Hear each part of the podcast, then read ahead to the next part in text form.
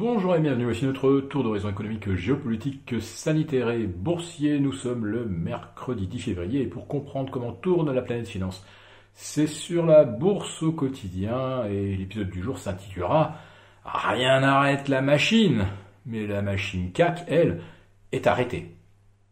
Alors quand je vous parle de cette euh, euh, machine qui progresse inexorablement, euh, bien je j'évoque naturellement les indices américains qui enchaînent les records. Alors si on n'a pas eu le carton plein mardi soir, parce que juste euh, avant la clôture, il y a eu un petit trou d'air à la baisse euh, qui a privé le Dow Jones et le S&P d'un record de clôture, on a bien eu un nouveau record absolu en séance. Et euh, alors le Nasdaq et le Russell 2000, eux, ont pulvérisé leur record. Pour le Russell 2000, je ne sais plus si on en est à 7 ou 8 consécutifs. Et pendant ce temps-là, bien le CAC 40, lui, est complètement arrêté euh, sous les 5007. Et on assiste aujourd'hui à un véritable remake de la séance de mardi. Mais quand je parle de remake, c'est vraiment un copier-coller, ce qui prouve donc que le euh, marché parisien et le Rostox d'ailleurs euh, sont coincés dans ce qu'on appelle des patterns. En fait, ce sont des scénarios algorithmiques alors le CAC 40, le DAX, euh, l'Eurostox aujourd'hui, c'est camisole algorithmique comme la veille, mais justement, une camisole algorithmique, ça se programme. Alors vous me direz, mais quel est l'intérêt? Euh, de, stopper euh, l'évolution du CAC, du DAX, alors que ça flambe de l'autre côté de l'Atlantique ben, Tout simplement parce que de l'autre côté de l'Atlantique, vous avez des gens qui achètent des calls euh, Nasdaq, euh, Russell 2000, et vous n'avez pas seulement les calls euh, trimestriels, vous avez aussi maintenant des échéances hebdomadaires. Et eh bien en Europe, là par contre, les calls, eux, sont mensuels et trimestriels. Et dans ce cas, eh bien, on a intérêt à encaisser la valeur temps. C'est-à-dire que on vend des calls, des puts, et on parie euh, sur la stagnation du marché pour encaisser la prime.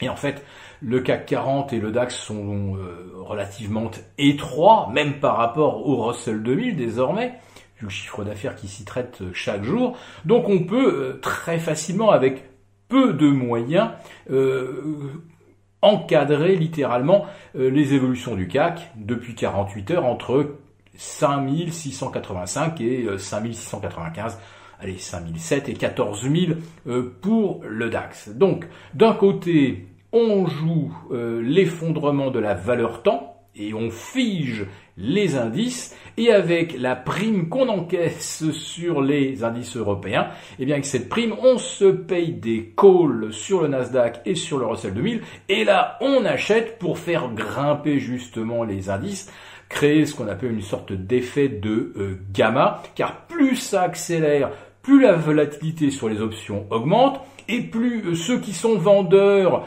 euh, d'options justement en couverture de leur contrat à terme sont finalement obligés de les racheter parce que ça va euh, trop vite.